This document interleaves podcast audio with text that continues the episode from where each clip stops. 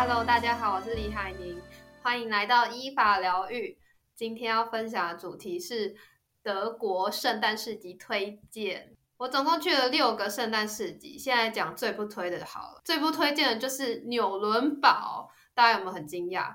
纽伦堡也算是德国非常著名、规模算大的一个圣诞市集，但是我去了超失望哎，因为它。食物卖的很单一，你放眼望去，全部都在卖香肠、热红酒、姜饼。姜饼在德文是 Lebkuchen，就是硬硬的，然后有加什么姜跟丁香豆蔻那种香料，反正我觉得很难吃啊。如果你想试试看，你去超市其实也买得到。我对热红酒的印象就是一入口会很辛辣，但它马上会转成甜味。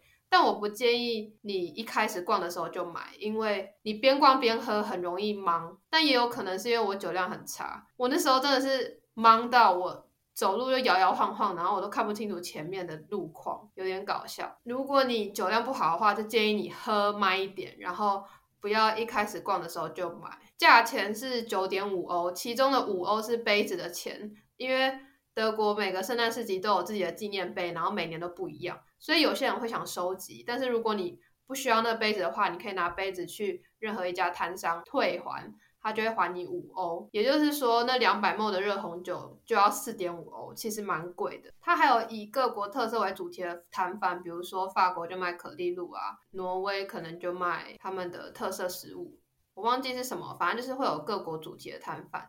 我自己很喜欢他们退押金的制度，因为他们不是只有呃热红酒的杯子可以退押金，比如说你买薯饼的那个盘子也是可以重复使用，所以你在一开始的时候就会付那个餐具的钱，以免你没有退钱的话不就亏钱，所以就是你先付多一点的概念，然后你把盘子还回去的时候，他再把钱退给你。我自己觉得这个。概念台湾也可以参考，我自己还蛮喜欢。下一个我去的圣诞市集是 Slingen，呃，如果在德国，你应该一定会听过这个圣诞市集，它是具有中世纪特色吗，就是不管摊贩的打扮或者是市集的氛围，都是中世纪的风格。我那时候买了咖喱香肠跟薯条，你知道咖喱香肠要多少钱吗？就一盒小小的香肠。等于其实就是一条香肠，把它切成一块一块，然后加咖喱酱，就要五点五欧诶。不过它很好吃。然后另外我买薯条要四点五欧，有够贵，而且很干。不过我觉得他们那个自己加酱的地方很酷，就是它是一个桶子，然后上面有一个很像按钮的压杆，然后你压就会挤出美乃滋或者是黄芥末。我那天去的时候超冷，我建议如果你来。欧洲冬天的话，手套可以买 Uniqlo，就是那种它是半截的，然后你可以直接拔开，然后这样就可以直接划手机。我有用过那种手套，上面可能可以就是指纹触控就可以直接划手机，但我觉得那个很难用。我觉得 Esslingen 还。就是去一次就好，但是至少要去一次，因为你要感受一下它跟其他圣诞市集不同的氛围。我还有去柏林的圣诞市集，我自己还蛮喜欢的，因为我那天去的时候，哇，那天气好好，就是晚霞非常漂亮，它是粉红色，然后再有浅蓝色，然后那边你知道德国大教堂跟柏林电视塔，然后那边有超大的摩天轮。哎，也没有到超大，就是粉粉嫩嫩的，很好看。如果有人有想要看照片的话，可以寄 email 给我，我再寄照片给你看。呃，我那时候是吃了图林根的香肠，香肠加面包就要五欧。圣诞市集就是盘，不过一年就只有那几天，所以大家还是很乐意买圣诞市集的食物。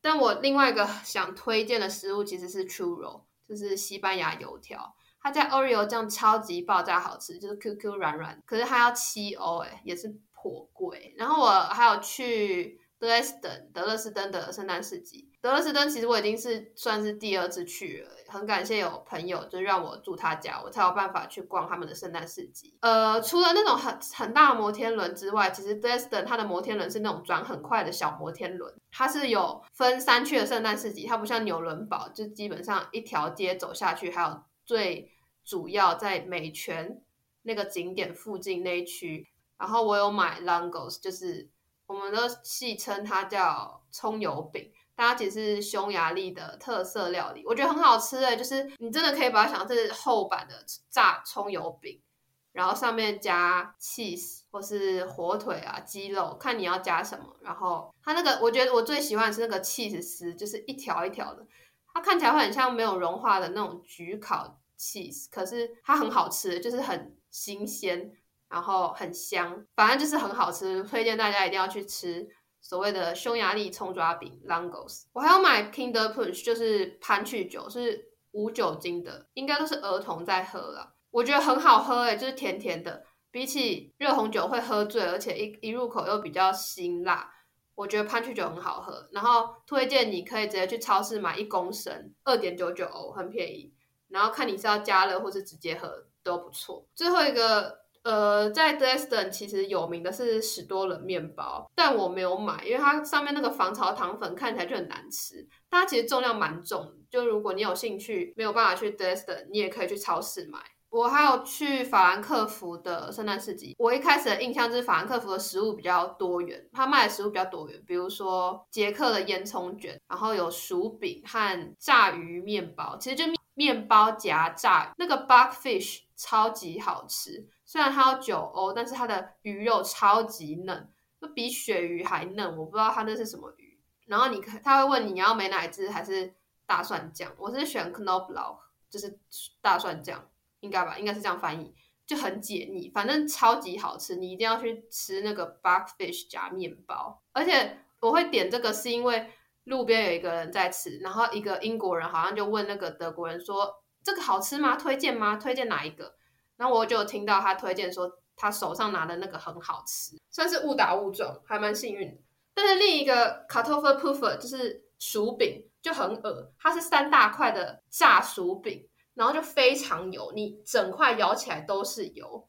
然后他我不懂他为什么不给餐具，可能是欧洲就是热爱环保，他就只给你卫生纸，然后卫生纸又很很小气，就给你两张，你光是卫生纸，你光是碰到薯饼的那一瞬间，那整张卫生纸就油掉。你吃完会很反胃，这也是为什么我推荐大家如果去圣诞市集可以找人一起去，因为你找人去，你就可以一起分。像那个薯饼有三块，你们就可以一人一块，然后就可以吃更多比较多种食物，不会就吃完薯饼我就吃不下。法兰克福不错啊，那边呃最主要那一区附近的房子蛮好看的，而且德国圣诞市集通常如果地方够的话。还会有就是那种游乐区，就给小孩玩的旋转木马或是一些游戏，就有点像小型游乐园啊。最后到底史特拉斯堡到底该不该去呢？我是觉得，好啦，的确大家都说一定要去，然后我去了也觉得很漂亮，但是好像没有到真的很顶，就是觉得哇，真的太美了，就是一定要去。好了，确实我觉得一定要去，但是就是好像因为大家对它的评价太高了，所以我实际去的时候就觉得还好。不过它圣诞树是真的很漂亮，就是很浪漫，就是有一些粉色的装饰，bling bling 的哦。然后想说他在德法边界，虽然大家都会说哦，那边的人也会讲德文，而且德法都可以通，但我实际去是德文不通的，所以大家要注意一下。我自己觉得，呃，史特拉斯堡的圣诞市集的纪念碑很烂，它是塑胶的。其实它有马克杯，就是陶瓷的，可是那个你要在圣诞市集开放的时间的一开始就去。因为我那时候是十二月二十三号去，所以如果你接近圣诞市集关闭的时间去的话，基本上就买不到那个比较好看的圆形红色的小马克杯，就只剩下塑胶，塑胶就很还好啊，就不会想买。如果你有去史特拉斯堡，我也推荐你去吃阿尔萨斯餐厅的猪脚，那猪脚好大块，而且好嫩，比杜塞道夫那家很有名的猪脚店好吃许多。然后旁边好配德式煎马铃薯。可是我必须说，一个女生真的吃不完一个猪脚，在这边真的想向我的朋友道歉。就是我一个，我是一个极度护食的人，就是保护我的食物。因为我那天没吃早餐，然后我看到那猪脚，我太兴奋，你知道吗？我们原本想说要交换吃，因为他点猪肋排嘛，然后我就切超小块给他，就是有点舍不得我的食物分给人家。我真的觉得我好坏，我这边道歉，对不起。你如果去史特拉斯堡，也推荐你一定要去史特拉斯堡的。主教座堂，它的里面的风格真的跟德国的教堂不太一样。它上面还有算是那种壁画吗？就是挂着的帆布，然后那帆布上面有画。其实我也不确定那是帆布，讲帆布好像有点太廉价。反正就是有挂好几块布这样，然后你也可以登顶。我是觉得登顶你不会后悔，但我自己不是一个登顶控，而且我朋友说他要去登顶，所以我就等着看他现实动态就好了。对。但是其实是还不错啊，就那房子还蛮有特色的。然后天文钟的话，不建议看。我朋友在那边等了一个小时吧。如果你想去看天文钟，建议去布拉格看，布拉格天文钟比较好。最后就是哦，唯一一个特别想要买到的杯子就是海德堡的杯子，它手把是爱心形状，而且它的设计是蓝色雾面，很有质感，非常好看。我甚至还当初想说，我要不要为了那个杯子，然后坐好几个小时的车去海德堡？但我后来想说，算了，因为我跟你讲，坐长途慢车真的是会要人命，而且如果德铁一个取消。是真的，你有可能会被放生在某一个不知名的小站。对，但真的非常好看。海德堡今二零二三年的杯子真的好漂亮。我自己想给大家逛圣诞世界的撇步，就是我会差不多四点去，四点到当地的圣诞市集。那时候天还没黑，你可以。就是专心吃，然后一拍照。反正我的策略就是，我的撇步是你一开始去，你四点去，你你早一点去，人比较没有那么多的时候，你先吃，然后你吃完再等天黑，就刚好可以拍照。拍照完就可以快速走人。因为假如你是用四十九欧月票的话，然后你又没有订住宿的话，就强烈建议你早点离开。我那时候去纽伦堡、法兰克福，哇，我跟你讲，各个圣诞市集人都超级爆炸多，不管是平日晚上，真的都很多。然后要记得要最好多带现金，虽然有些店家可以刷卡，可是我去 Eslingen 就真的碰壁，